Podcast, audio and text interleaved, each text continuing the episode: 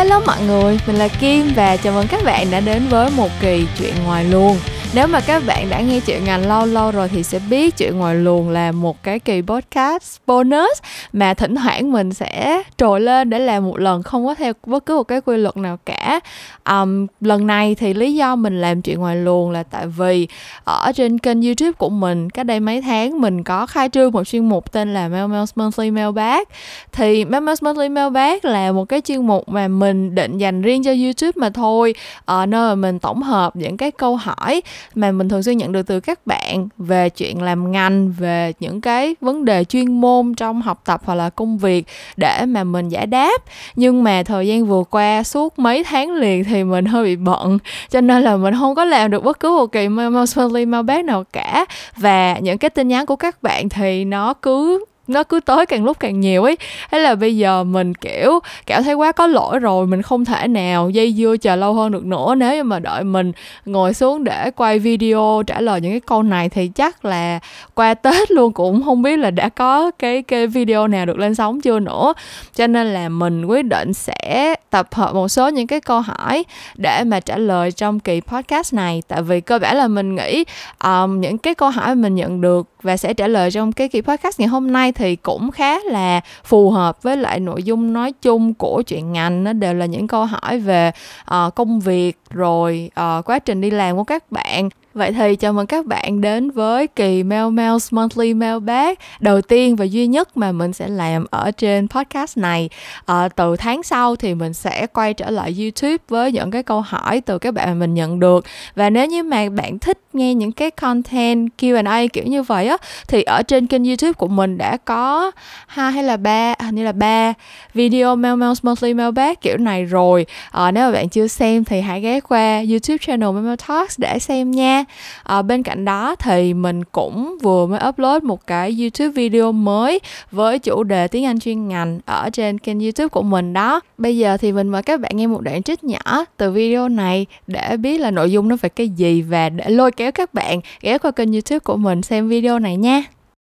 từ tiếp theo là tính từ của strategy. Và mình nghĩ là tại vì nó có liên quan tới strategy nên mọi người sẽ hay đọc là strategic. Nhưng mà đọc như vậy thì sai cả từ cách nhấn trọng âm cho tới cái âm tiết thứ hai của từ luôn. Mà đọc đúng thì phải là strategic và Mèo Mèo phiên bản podcast đã quay trở lại với các bạn rồi đây. Vừa rồi là một đoạn trích rất là ngắn trong video mới của mình. Nếu như mà bạn vẫn chưa xem video này thì ngay sau khi nghe hết kỳ podcast này, hãy ghé qua youtube channel Mèo Mèo Talk liền nha, Để xem video mới nhất mà mình vừa mới đăng tải. Còn bây giờ thì kỳ chuyện ngoài luồng ngày hôm nay đã có thể bắt đầu với những câu hỏi mình nhận được từ các bạn rồi nè câu hỏi đầu tiên là một câu hỏi mà mình nhận được từ hai bạn khác nhau có cùng một nội dung luôn. Đó là nếu mà không có bằng đại học cao đẳng thì có thể xin việc làm tại agency được không? Mình nhận được câu này từ hai bạn lận. Một bạn thì um, vừa mới bỏ đại học vì chọn sai ngành còn một bạn thì um, trong cái mùa dịch vừa qua có việc cho nên là bạn phải uh, tạm bỏ học mà không có cơ hội để bảo lưu. Cho nên là bây giờ cả hai bạn đều ở trong cái hoàn cảnh là um, không có bằng cấp đại học cao đẳng gì hết thì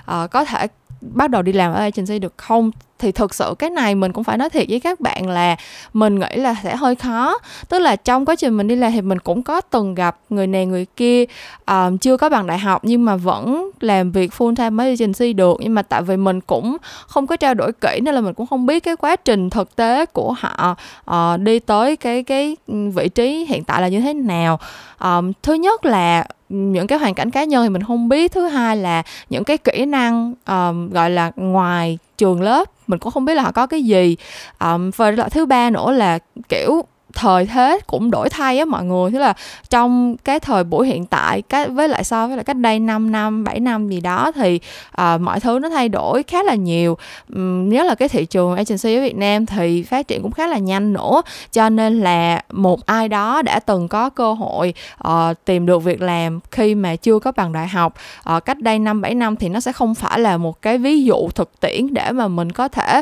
uh, dùng làm dẫn chứng để kêu các bạn là ừ không sao hết cứ tự tin đi đi apply đi. Nhưng mà mình nghĩ là nếu như mà các bạn có thể chứng minh được cái kỹ năng của mình á, kiểu như là nếu mà các bạn có thể thuyết phục được nhà tuyển dụng cho các bạn cơ hội, thì ừ, vẫn có thể đi làm được thôi. Tức là người ta sẽ không, mình đi làm, kể cả là mình có bằng đại học, nhưng mà cái việc mà mình có bằng gì á, nó không bao giờ là một cái tiêu chuẩn để mà đánh giá hết trơn á. Người ta, dựa vào cái việc là mình đã có bằng đại học để người ta xác định là mình có những cái kiến thức nền tảng cơ bản gì. Và thường khi mà các bạn tốt nghiệp đại học ra thì các bạn sẽ có một số những cái kỹ năng cơ bản như là việc uh, các bạn có thể làm uh, PowerPoint làm proposal các bạn có thể làm việc nhóm các bạn có khả năng thuyết trình cơ bản này kia. Tức là đó là những cái kỹ năng mà các bạn xây dựng được trong quá trình đi học đại học. Chứ còn chuyên môn thì mình đã nói rất nhiều lần là việc học trái ngành học bằng cấp gì học ngành gì ra trường gì ra cũng sẽ có cơ hội làm agency hết?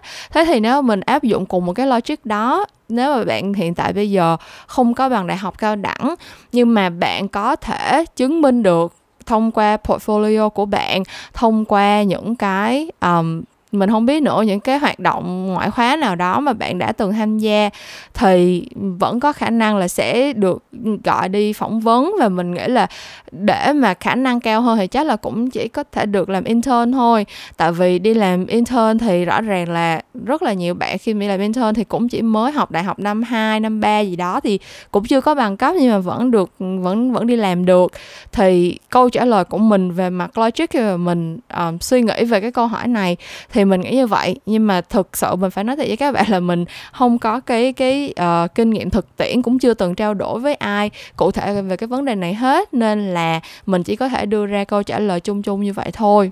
Câu hỏi thứ hai mình sẽ giải đáp là từ bạn Lani ở trên Instagram Lani Don. Bạn hỏi mình là bạn hiện đang làm việc là một ở vị trí là content writer nhưng lại rất hứng thú với việc mổ xẻ case study và muốn lái qua làm copywriter vậy thì những bạn content writer cần học thêm những gì về strategic hay IMC để có thể trở thành một copywriter không chỉ khác nhau về title. Thực ra cái này um, cái chuyện mà làm copy hay là làm uh, content mà chỉ khác nhau về title nó không có nằm trong sự kiểm soát của mình đâu. Uh, chị nói thiệt tại vì nó nằm ở cái chỗ là bạn sẽ làm cái công việc copy hay là content ở agency nào nữa. Tại vì ở Việt Nam hiện tại thực sự là có một số agency um, họ đặt cái title là copywriter nhưng mà khi các bạn vào làm á thì công việc của các bạn cũng là content writer thôi, thậm chí là kiêm nhiệm vừa làm copy vừa làm content. Nhưng mà ở trên youtube channel Memo Talk thì mình đã có làm một cái video phân biệt giữa copywriter và content writer rồi. Thì các bạn có thể xem cái video đó để thấy được cái sự khác nhau về định nghĩa cũng như là về kỹ năng đòi hỏi của hai cái công việc này. Nhưng mà nếu mà mình để tóm gọn và trả lời ngắn gọn lại ở đây á thì để mà làm một uh, copywriter đúng nghĩa thì mình nghĩ là các bạn cần phải có một cái nền tảng kiến thức cơ bản về um, chiến lược branding cũng như là cái cách mà những cái kênh um, marketing khác nhau có thể phối hợp với nhau. Kiểu như là các bạn sẽ phải hiểu về marketing mix và uh, những cái cách để phân bổ channel. Tại sao lại nói như vậy? Tại vì khi mà các bạn làm content á thì cái thứ mà các bạn phải viết nó sẽ khá là straightforward tức là các bạn sẽ viết những cái nội dung ở trên mạng xã hội hoặc là mạng internet. Là các bạn viết bài PR viết bài SEO hoặc là viết bài uh, trên social Facebook Instagram các kiểu. Um, thì nói chung là cái cái outcome của các bạn nó nó khá là straightforward như vậy rồi ai cũng đi làm content thì cũng sẽ biết là sẽ phải viết một số thứ như vậy thôi. Um, và nó sẽ không có đòi hỏi quá nhiều về cái tính sáng tạo hay là cái tính strategy của một cái một cái nội dung. Uh, bên ngoài cái việc là các bạn phải có một số cái SEO uh, ờ, skill để mà cái bài viết nội dung của các bạn được uh, đọc nhiều hơn lôi kéo được nhiều traffic hơn. Còn khi mà các bạn làm copy á, thì thực sự các bạn sẽ không có một cái giới hạn nào cho cái thứ mà các bạn phải viết hết. Và thường là các bạn sẽ phải tự propose cái thứ mà các bạn sẽ viết. Tức là khi mà mình đi làm theo kinh nghiệm của cá nhân mình á mình nhận được một cái brief thì mình sẽ phải là cái người quyết định là mình sẽ propose ngược lại một cái TVC hay là một cái viral clip hay là một cái bộ hình kiểu một cái photo album hay là một cái mình không biết nữa kiểu một bài post từ KOL hay là gì đó. Tức là cái bản thân cái format của cái nội dung mà mình sẽ viết á nó đã nằm ở trong cái phần mà mình sẽ propose rồi. Và mình propose những cái đó dựa trên cái gì? Dựa trên cái hiểu biết của mình về tính hiệu quả của những cái thể loại content khác nhau này. Tức là các bạn sẽ cần phải hiểu là để đạt được một cái mục đích a uh, cho thương hiệu uh, họ muốn tăng độ nhận biết hay họ muốn tăng cái uy tín của thương hiệu hay họ muốn um, tăng cái tình cảm kết nối với người tiêu dùng chẳng hạn. Bạn phải biết là với những cái objective khác nhau như vậy thì cái thể loại nội dung gì cái thể loại hoạt động nào sẽ giúp cho họ làm được cái chuyện đó. Sau đó khi mà bạn propose những cái nội dung đó rồi thì các bạn sẽ phải đi vào uh, cái phần chi tiết là ok, với những cái hoạt format đó thì bản thân cái thương hiệu này sẽ phải nói cái gì để cho nó thật sự độc đáo, nó thật sự phản ánh được tính cách của thương hiệu. Và khi người ta đọc vào thì sẽ không bao giờ có một cái sự nhập nhằng với lại một cái thương hiệu khác. Đây là cái đòi hỏi rất là cao của một bạn copywriter, tại vì mình luôn luôn cảm thấy là nếu như mà các bạn đi viết copy mà các bạn viết copy cho Coca hay là cho Pepsi gì đó, người ta đọc vô người ta không phân biệt được. Hoặc là các bạn viết một cái kịch bản TVC để quảng cáo xe Honda mà người ta đọc vô xong người ta bưng cái đó đi quảng cáo cho sữa tắm cũng xài được luôn. Thì có nghĩa là cái copy đó không phải là cái copy hay. Là một cái sản phẩm copywriting nó sẽ đòi hỏi về mặt chiến lược là nó phục vụ duy nhất cho một cái mục tiêu của một cái thương hiệu nào đó. Và ngoài ra thì về mặt um, gọi là cái cái năng lực viết lách của các bạn á mình nghĩ là cũng sẽ đòi hỏi cái tính sáng tạo nó cao hơn. Tức là các bạn sẽ phải viết những cái nội dung nó xúc tích nó nhiều tầng nghĩa và nó um, cùng một cái câu chuyện nó sẽ có hai ba lớp nghĩa và nó sẽ phải có những cái yếu tố thú vị về mặt ngôn ngữ như là các bạn sẽ có cách chơi chữ hay gieo vần hay như thế nào đó để người ta có thể ghi nhớ được là cái copy này người ta đọc một lần hai lần người ta thấy người ta in vô trong đầu vì một cái điểm thú vị nào đó của nó. Thì như vậy uh, tóm lại từ cái công việc content writer hiện tại của bạn mình nghĩ là sẽ có hai cái điểm mà bạn cần phải trau dồi hơn. Thứ nhất là về cái um, cái óc chiến lược của mình cái strategy của mình là trong trường hợp nào trong tình huống nào thì mình sẽ viết cái gì.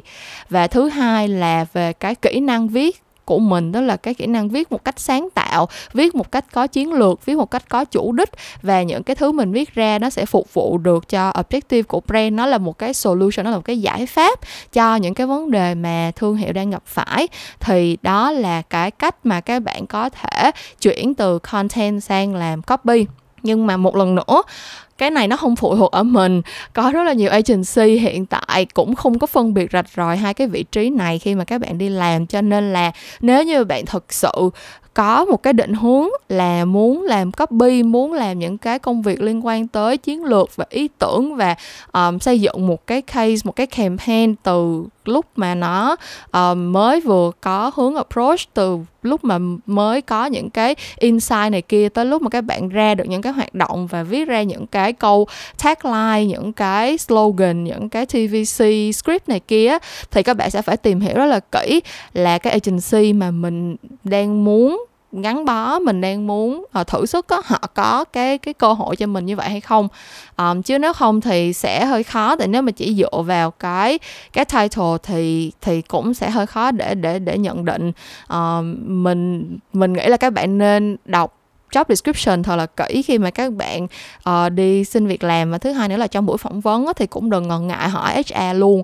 hoặc là hỏi cấp trên luôn. Cái người mà phỏng vấn mình đó mình hỏi coi là cái cái task thực sự của mình khi mà làm ở agency này sẽ là cái gì để mình đánh giá. Uh, nếu như mà nó không đúng với định hướng của mình thì mình mạnh dạng mình tìm một cái nơi khác luôn. Chứ để vào làm xong rồi phát hiện ra là ừ là bình mới rượu cũ kiểu như là người ta gọi mình là copywriter nhưng mà công việc của mình thì vẫn là content writer thì cái đó cũng cũng rất là khó để để mình phản ánh ngược lại với công ty. Tại vì trên thị trường hiện nay thì cái mặt bằng chung nó đã là như vậy rồi.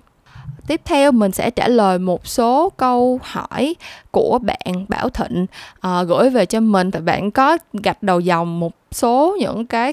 câu hỏi khác nhau mà mình nghĩ là mình có thể trả lời ngắn gọn được. Và cũng là những câu hỏi mà mình nhận được rất là thường xuyên luôn. Cho nên là mình sẽ um, đi qua từng cái gạch đầu dòng của bạn uh, với những số những cái câu trả lời thật sự ngắn gọn để mà hy vọng là sẽ giúp được cho càng nhiều bạn càng tốt. Câu hỏi đầu tiên là vị trí copywriter intern thì cần chuẩn bị trước những kiến thức hay những điều kiện bắt buộc nào vậy ạ? À? để làm copywriter intern thì thực sự là các bạn chỉ cần những cái kỹ năng rất cơ bản ví dụ như có thể sắp xếp trình bày ý tưởng của mình bằng cách viết và bằng cách nói.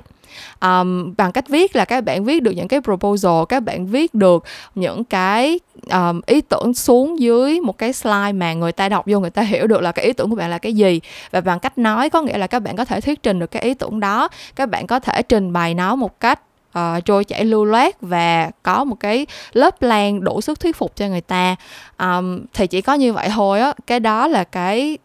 thực ra cái này là từ kinh nghiệm của bản thân mình nữa tại vì mình tuyển intern rất là nhiều rồi. Trong vòng 2 năm vừa qua mình tuyển chắc phải năm sáu đời intern rồi. Um, cho nên mình có thể chắc chắn với các bạn là mình không có bất cứ một cái yêu cầu gì cao xa hết. Nếu như mà các bạn đã tự tin đi làm copywriter intern có nghĩa là các bạn biết rằng mình yêu thích cái công việc, nghĩ ý tưởng, yêu thích cái công việc là viết lách và mình có những cái ý tưởng nào đó mình muốn thể hiện ra, vậy thì hãy thể hiện cái ý tưởng đó, thể hiện bằng cách viết, bằng cách nói và bằng cách chứng minh cho nhà tuyển dụng thấy là bạn làm được cái điều đó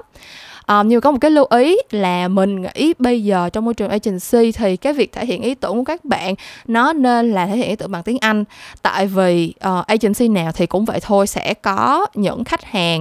uh, mà đối tác là người nước ngoài kiểu như là sếp ở bên team marketing sếp ở bên team communication là người nước ngoài hoặc là uh, trong số những cái người làm trực tiếp với mình thì có thể là team Việt Nam nhưng mà khi mà các bạn làm những cái plan các bạn làm những cái proposal để được duyệt á thì sẽ phải là uh, người nước ngoài tức là gửi về vùng hay là gửi về đâu đó thì cái người duyệt đó sẽ là người nước ngoài. Cho nên là uh, bạn có ý tưởng và có thể diễn đạt nó thì tốt rồi nhưng mình nghĩ là nên có cái khả năng diễn đạt bằng tiếng Anh nữa vậy thì nói đến đây mình muốn giới thiệu với các bạn một cái ưu đãi rất là hấp dẫn từ Elsa partner của mình trong tháng này. Um, thật ra thì cái việc partner với Elsa là một cái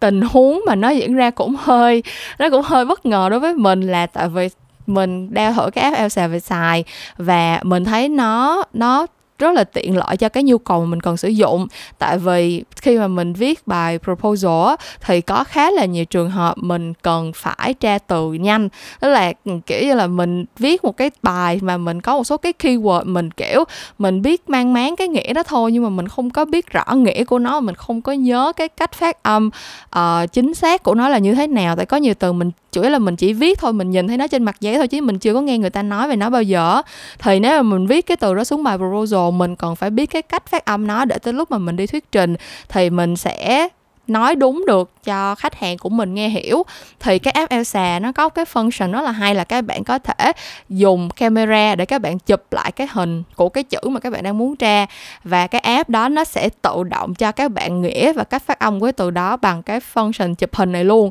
Thì nó rất là tiện là mình sẽ không phải type lại cái từ đó vô trong bất cứ một cái từ điển nào hết. Mình đang viết bài hoặc là mình đang đọc tài liệu mà mình thấy có một cái keyword nào đó mình chưa nắm rõ nghĩa hoặc là mình muốn chắc là cách phát âm thì mình chỉ việc dùng app Elsa để chụp hình cái chỗ đó và mình sẽ có thể tra cứu được nghĩa cũng như là cái phát âm rất là nhanh. Thì lúc mà mình xài cái app đó xong được một thời gian, mình mới nghĩ là, tại vì mình cũng từng thấy Elsa là affiliate với lại nhiều KOL rồi, thế là mình mới chủ yếu mình liên hệ với Elsa để mình xem xem là mình có thể um, có một số những cái gói giveaway cho các bạn không? Tại vì mình thấy nó cũng khá là phù hợp ý. Nhưng mà Elsa thì rất là nice sau khi mà nói chuyện xong thì đã cho mình một cái mã giảm giá tới tận 87% cho cái gói Elsa Pro trọn đời. Lẫn cái gói Elsa Pro trọn đời là cái gói mà các bạn vừa có thể sử dụng cái chức năng từ điển như mình vừa mới nói. Mà đồng thời là các bạn còn có rất là nhiều những cái bài học tiếng Anh theo chủ đề để các bạn nâng cao những cái từ vựng tiếng Anh chuyên ngành này kia. Những cái chủ đề mà, kiểu, under cái category là work and career của Elsa, nó có tới cả gần cả mấy chục cả trăm chủ đề. Thì trong đó các bạn có thể học những cái bài theo chủ đề về AI nè về machine learning nè về finance nè về um, những cái ngành service nè. Kiểu giống như là người ta sẽ có những cái tình huống xong người ta sẽ có những cái từ vựng xong mình vô đó mình học những cái bài đó thì mình sẽ biết những cái nội dung thường gặp trong cái lĩnh vực công tác đó là cái gì và những cái từ vựng chuyên ngành mà mình sẽ gặp trong cái cái lĩnh vực đó là cái gì luôn. Thì mình thấy rất là hay. À, để mà các bạn có thể kiểu đi trước đón đầu khi mà các bạn nhận brief từ khách hàng thuộc lĩnh vực nào đó thì mình cũng sẽ biết sơ sơ và nội dung thường gặp trong những cuộc đối thoại hàng ngày của người ta để mình dễ về lấy thiện cảm của khách hàng đồ vậy đó.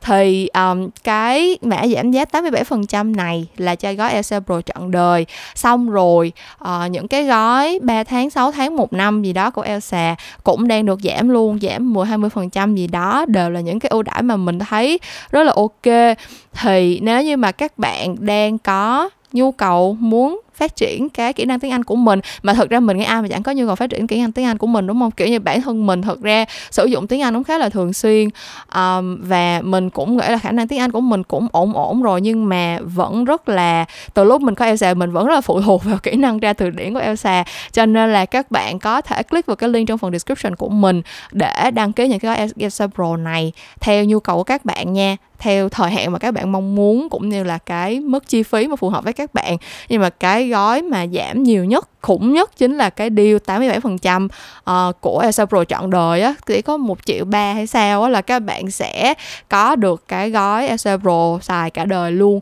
Thì mình thấy cũng khá là lợi. Um, ok. Câu hỏi tiếp theo của bạn Bảo Thịnh là có yêu cầu nào nhất định cho sinh viên khi mới tốt nghiệp như là điểm GPA bằng cấp hay tốt nghiệp trường nào không ạ? À? Hoàn toàn không nha, không ai coi bảng điểm hay là bạn tốt nghiệp trường nào ra hết. Xuất thân của em là sinh viên trái ngành vì vậy không biết có gây ảnh hưởng đến công việc của em đang hướng đến không ạ? À? Hoàn toàn không luôn, không ai nhìn vào bằng cấp của em là gì hết, có bằng cấp và có thể thể hiện những cái kỹ năng gọi là có liên quan tới công việc là sẽ được nhận thôi chị có lưu ý hay tips nào cho các bạn sinh viên đặc biệt trái ngành giống em lựa chọn các agency để ứng tuyển không ạ? Um, thực ra cái lời khuyên này của mình thì không phải là dành riêng cho những bạn học trái ngành đâu. Mình nghĩ là cái việc lựa chọn agency để ứng tuyển á nó là một cái câu hỏi mà mình cũng gặp khá là nhiều từ các bạn rồi. Tức là có rất là nhiều bạn khi mà đi đang gọi là apply vào những agency khác nhau xong rồi gặp những cái tình huống làm việc việc như thế nào đó, hoặc là những cái yêu cầu công việc như thế nào đó và cảm thấy không phù hợp á. Xong rồi, kiểu, cũng cảm thấy không happy với công việc của mình này kia thì mình gặp rất là nhiều rồi. Và mình có một cái lời khuyên chung cho các bạn là như vậy nè thực ra ở Việt Nam rất là nhiều agency mọi người, agency ở Việt Nam nhiều lắm luôn. Và cơ hội cho các bạn trẻ cũng rất là nhiều luôn. Các bạn không bao giờ nên cảm thấy là mình không có sự lựa chọn hết á. Các bạn khi mà apply vào bất cứ một cái agency nào, đừng bao giờ chỉ nhìn cái title và đừng bao giờ chỉ quan tâm tới um, mức lương. Đó là hai cái thứ cuối cùng chót bản khi mà các bạn đi làm thật sự mình nói thiệt. Cái thứ mà các bạn nên quan tâm đầu tiên là với cái title đó mình nghe mình nghĩ là mình hiểu là nó là cái gì đó đúng không? Nhưng không đừng bao giờ mình tự suy hết trơn á hãy luôn luôn hỏi thật là kỹ là bây giờ em vào đây với cái chức vụ này thì em sẽ làm cái công việc cụ thể là cái gì? Cái câu hỏi mà các bạn có thể, các bạn biết là cái khi mình đi phỏng vấn nó hay có một số cái câu hỏi formal theo kiểu là cái người phỏng vấn mình, nhà tuyển dụng hay hỏi ngược lại là bạn có câu hỏi gì cho cho chúng tôi không này kia, đúng không? Cái câu hỏi mà mình luôn luôn recommend các bạn hỏi đó là một ngày cơ bản khi mà các bạn đi làm ở cái vị trí này nó sẽ nhìn như thế nào? Để các bạn nghe các bạn hình dung ra được là mình sẽ làm cái công việc gì và mình phải hoàn toàn ok với tất cả những cái nhiệm vụ mà mình được giao trong cái công việc đó thì mình mới hãy apply ứng tuyển vào. Cái thứ hai nữa là khi mà các bạn đi làm uh, các bạn là junior các bạn đi làm ở một cái agency á thì có rất là nhiều cái nhiều bạn sẽ có nhiều cái objective khác nhau. Nhưng mà mình nghĩ ở cái level junior thì cái objective lớn nhất mà các bạn đã nên đặt ra cho vị trí công việc của mình đó là cái khả năng mình sẽ học hỏi được training như thế nào ở cái cái vị trí này. Thì cái cách để các bạn biết được cái điều đó là các bạn hãy xem xem là cái structure của công ty, là cái cấu trúc của công ty này, các bạn có supervisor trực tiếp hay không? Cái sếp trực tiếp của các bạn là ai, người sếp trực tiếp đó có có mặt ở trong cái buổi phỏng vấn các bạn hay không, và các bạn có cảm thấy là mình hòa hợp được với cái người sếp trực tiếp đó hay không? Đó là một cái chuyện rất là quan trọng. Tại vì khi mà các bạn ở level junior, cái việc mà các bạn không biết một cái gì đó và cần giúp đỡ nó sẽ xảy ra rất là thường xuyên. Nếu như mà các bạn có một cái người supervisor mà, gọi là, có cái sự quan tâm đúng mực và sẵn sàng giúp đỡ cho các bạn, thì các bạn sẽ học hỏi rất là nhanh và các bạn sẽ gọi là trong cái quá trình các bạn đi làm cũng sẽ gặp rất là ít vấn đề. Chứ còn nếu như mà các bạn gặp những cái vị trí công việc mà, kiểu, đã là junior rồi mà còn, kiểu, một team hai ba bốn năm bạn, có một người sếp, xong rồi người sếp này, kiểu, rất là ít khi xuất hiện hoặc là mỗi lần có việc gì cần nhờ vả thì lại cảm thấy e ngại, lo sợ gì đó và không bao giờ nhận được cái sự support cần thiết á, thì mình nghĩ là các bạn sẽ cảm thấy rất là mệt mỏi, chán nản và sẽ rất là, kiểu là, cái việc học hỏi của các bạn nó cũng sẽ không có được bao bao nhiêu hết trơn á. Mình mình còn trẻ thì cái việc mình học hỏi từ người đi trước là cái chuyện đương nhiên và bắt buộc và agency nào mà tuyển những cái nhân viên trẻ mới ra trường, hoặc thậm chí là đang đi intern thì họ cũng nên có cái trách nhiệm là sẽ giúp đào tạo các bạn như vậy, miễn là các bạn có ý thức để mà học hỏi và cống hiến lại cho công ty thôi. Thì đó, mình nghĩ là cái lưu ý của mình dành cho các bạn mới ra trường, cho dù các bạn học đúng ngành hay là trái ngành, thì cũng hãy hiểu rất là rõ cái vị trí mình đang ứng tuyển vào đừng bao giờ cho rằng mình không có cơ hội ở những chỗ khác cho nên là mình phải nhắm mắt đưa chân mình chọn một cái chỗ tạm gọi là phù hợp để mà mình gọi là ừ, cố gắng mình gồng gánh trong cái khoảng thời gian này. Hoặc là um, kiểu cho dù gặp sếp kiểu thấy không có không có vibe kiểu gặp người sếp thấy sợ quá thấy xa cách quá thấy không có nói chuyện được nhưng mà vẫn cố gắng đi làm thì cái mình nghĩ cái đó nó là cố đấm ăn xôi và nó sẽ không có đem lại được cái giá trị lâu dài cho các bạn đâu đây cái câu hỏi tiếp theo của một bạn đã từng học workshop của mình đó cũng là một cái câu hỏi cực kỳ relevant với cái ý mình vừa mới nói luôn nè. Tại vì bạn đang là account intern ở một digital agency uh, nhưng mà task của bạn á, thì hiện tại chỉ quanh quẩn là làm report schedule bài cho page phụ làm hợp đồng và bạn cảm thấy rất là chán. Thì bạn không biết là do intern thì ai cũng phải qua giai đoạn này hay là do bạn đang hơi mơ mộng về ngành và về vị trí là cao nhiều quá nên bạn muốn hỏi là làm thế nào để mình đánh giá được một kỳ intern có thành công hay không? Làm sao để biết được mình đã may mắn gặp được một supervisor có tâm ạ? À, và qua khoảng 2 tháng thì nên học được bao nhiêu là hợp lý? Cái này. Quay trở lại thì mình nghĩ là cái việc mà làm account intern thì các bạn phải uh, làm report xong rồi schedule bài cho pay rồi làm hợp đồng này kia là cái chuyện đương nhiên mình nghĩ cái đó một phần cũng là cái thực tế khi các bạn đi làm intern. Tại vì mới ra đi làm intern thì các bạn cũng đâu có đâu có nhiều cái khả năng để làm những cái chuyện khác đâu. Với cả là khi mà làm account thì bị một cái là sẽ có rất là nhiều những cái tài liệu khá là nhạy cảm kiểu như là những cái hợp đồng hay là những cái số má tiền bạc này kia nếu như mà các bạn làm sai làm thiếu thì trách nhiệm của supervisor sẽ rất là lớn. Cho nên mình hiểu là tại sao khi mà các bạn đi làm intern account thì sẽ có một số chỗ họ chỉ giao cho các bạn những cái task cơ bản như vậy thôi. Um, tuy nhiên á mình nghĩ là nếu mà sau 2 tháng trời bạn cũng chỉ biết nhiêu đó thứ và không có biết thêm được gì hơn thì đúng là cái kỳ intern này nó đang chưa có chưa có thật sự bổ ích cho bạn á. Mình nghĩ là sau 2 tháng nếu mà các bạn làm account intern thì ít nhất các bạn cũng phải nắm được cái gọi là được có cơ hội tiếp xúc với một số khách hàng key của công ty nè. Tức là cái công việc làm account quan trọng nhất là gì? Là các bạn có nắm được key client. Nắm được key client có nghĩa là các bạn được liên hệ với khách hàng khách hàng biết tên biết mặt của bạn. Um, các bạn có cơ hội được um, gặp gỡ giao tiếp với những khách hàng này trong những cái cuộc họp được thấy cái cách mà sếp của mình advice những cái direction những cái solution cho khách là như thế nào.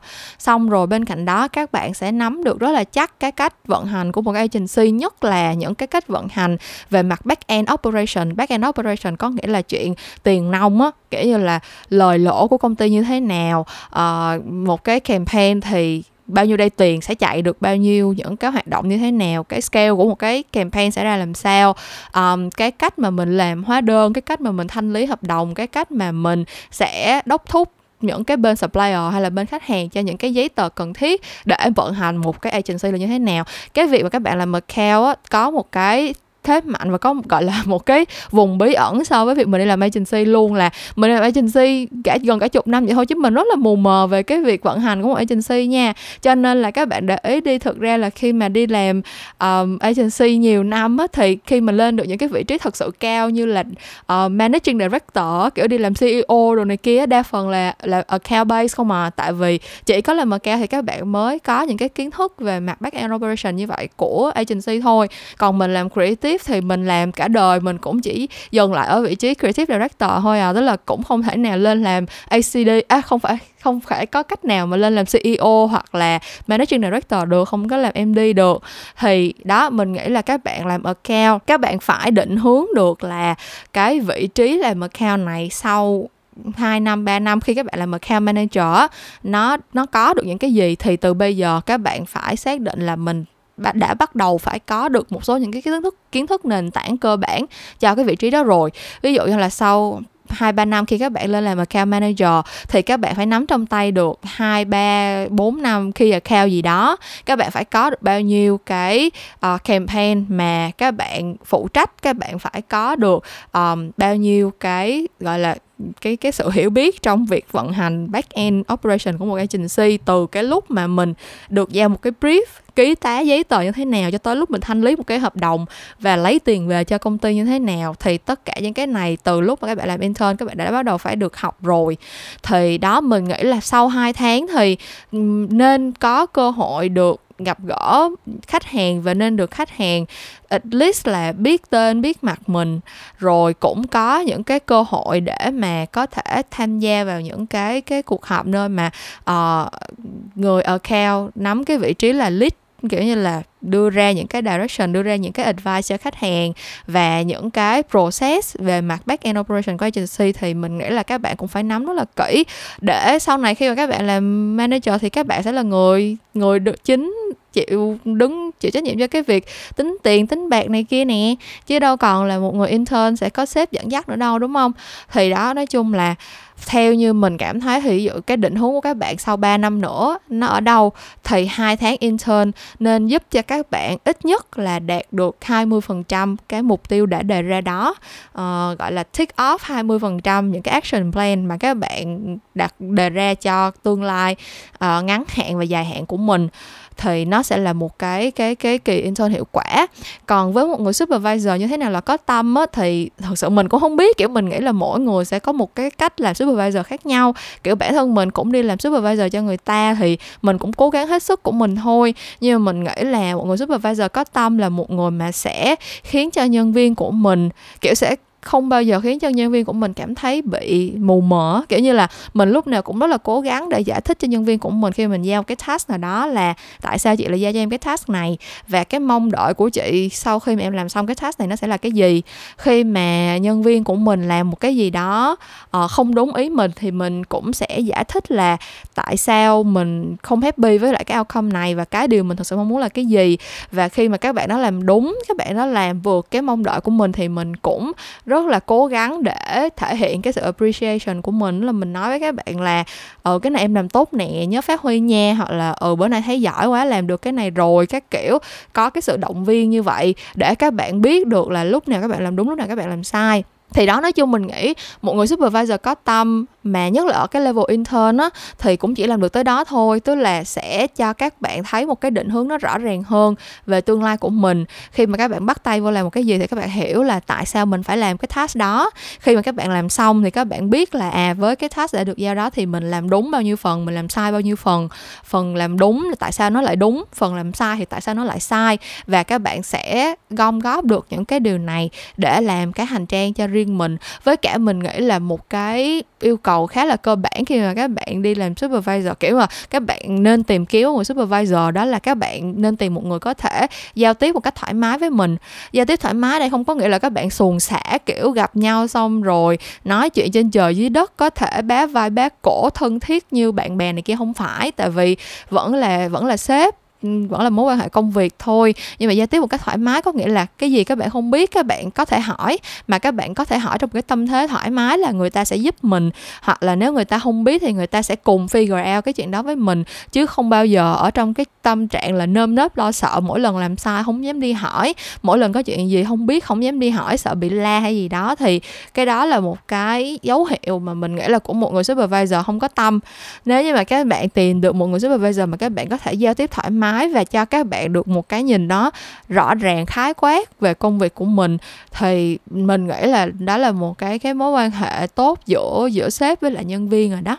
Có một câu hỏi cuối cùng mà mình sẽ trả lời của bạn Phương Mai Ngô ở trên Instagram. Thì bạn hỏi là uh, khi mà đi intern trong agency á sẽ là những bạn sinh viên hoặc là mới ra trường chưa có nhiều kinh nghiệm làm việc nhưng mà trong job description thì vẫn require intern có experience thì chỉ có thể gợi ý cho các bạn sinh viên nên làm gì để tăng sự cọ sát với ngành không ạ. À. vì năm nay em là sinh viên năm 3 có kinh nghiệm hoạt động trong câu lạc bộ marketing của trường và đã intern ở một công ty SME của Việt Nam rồi. Nhưng mà apply vào các agency thì vẫn không được reply. Nếu tuyển intern cho team thì chị thường có expect gì? Um, cái này á thực ra nó không nằm ở cái chuyện là các bạn có kinh nghiệm gì đó. Mình nghĩ thật ra mình đoán thôi thật ra mình cũng không biết được tức là phải là case by case thì mình mới đánh giá được. Nhưng mà uh, cái chuyện là mình expect cái gì từ những bạn intern thì từ đầu mình đã trả lời rồi đúng không? Nhưng mà mình nghĩ á, cái câu hỏi này thực ra nó mình sẽ trả lời ở một cái góc nhìn khác. Đó là cái việc mà các bạn có kinh nghiệm gì nó không quan trọng bằng cái việc là các bạn thể hiện những cái kinh nghiệm nó như thế nào.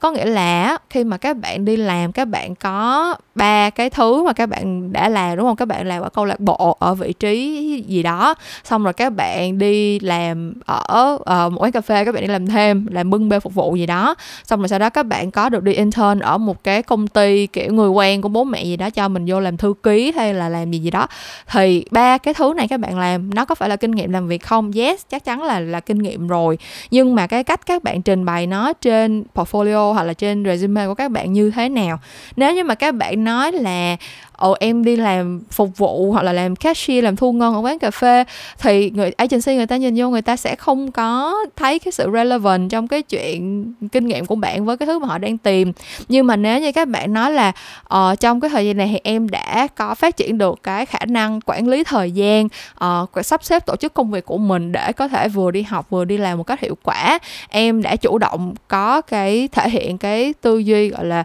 um, problem solving tức là đưa ra những cái solution solution trong những cái tình huống mà cái quán của em uh, cần phải giải quyết như thế nào đó. Em có tham gia vào những cái hoạt động kiểu như là uh, chụp hình đăng bài trên mạng xã hội cho quán cà phê của em cho nên là em có kinh nghiệm làm content creator kiểu kiểu vậy. Nói chung là nó là cùng một cái công việc nhưng mà các bạn phải bóc tách được cái kỹ năng nào trong cái công việc đó, nó relevant với cái vị trí mà các bạn đang muốn apply, thì cái đó nó mới được tính là kinh nghiệm. Chứ nếu mà các bạn chỉ list down ra là bây giờ em đã làm chỗ A, chỗ B, chỗ C, vị trí của em là vậy vậy vậy, thì nó sẽ không, người ta sẽ không thấy cái sự relevancy và người ta sẽ không hình dung ra được là bạn sẽ phù hợp với vị trí này như thế nào. Với cả là mình nghĩ cái việc các bạn sắp xếp cái gì trước cái gì sau cũng rất là quan trọng. Um, các bạn dựa vào cái job description đó các bạn thấy là người ta yêu cầu cái kỹ năng gì chỗ nào mà yêu cầu những cái kỹ năng mà các bạn để lên trên cái resume hoặc là cái kinh nghiệm mà các bạn để lên resume nó nên matching với lại cái trình tự những cái thứ người ta yêu cầu trên job description ví dụ như là họ yêu cầu kỹ năng giao tiếp đầu tiên thì bên resume của mình mình cũng nên đẩy cái kỹ năng giao tiếp lên đầu tiên. Bên kia họ yêu cầu kỹ năng uh, viết và trình bày ý tưởng thì bên này mình nên để cái kỹ năng viết và trình bày ý tưởng lên đầu tiên kiểu kiểu vậy. Tức là các bạn đừng có làm một cái resume xong rồi các bạn kiểu cùng một cái file đó các bạn đi rải khắp nơi. Các bạn nên customize lại theo từng cái description của từng cái công việc từng cái vị trí mà các bạn apply á thì nó sẽ highlight được cái sự phù hợp tốt nhất. Tại vì các bạn phải nhớ là cái quá trình mà ừ, tuyển chọn, kiểu như là, đọc resume và filter coi là gọi ai đi phỏng vấn này kia thực ra nó là một cái quá trình để xem xem là ai có khả năng cao nhất sẽ phù hợp với cái vị trí này. Cho nên là các bạn phải các bạn phải chứng minh cho người ta thấy được là mình phù hợp dữ lắm, thì mình mới có cơ hội được đi phỏng vấn. Thì đó, mình nghĩ là cái câu hỏi này của bạn thì cái expectation của mỗi người sếp khi mà tuyển intern hoặc là mỗi cái agency khi mà họ, cái quy trình họ tuyển intern nó sẽ có những cái sự chênh lệch khác nhau, cho nên là mình cũng sẽ, và mình cũng không biết là cái cái resume của bạn như thế nào, nhưng mình cũng không thể nào comment cụ thể được. Nhưng mà nhìn chung, mặt bằng chung thì mình đã từng nhận được khá là nhiều những cái resume mà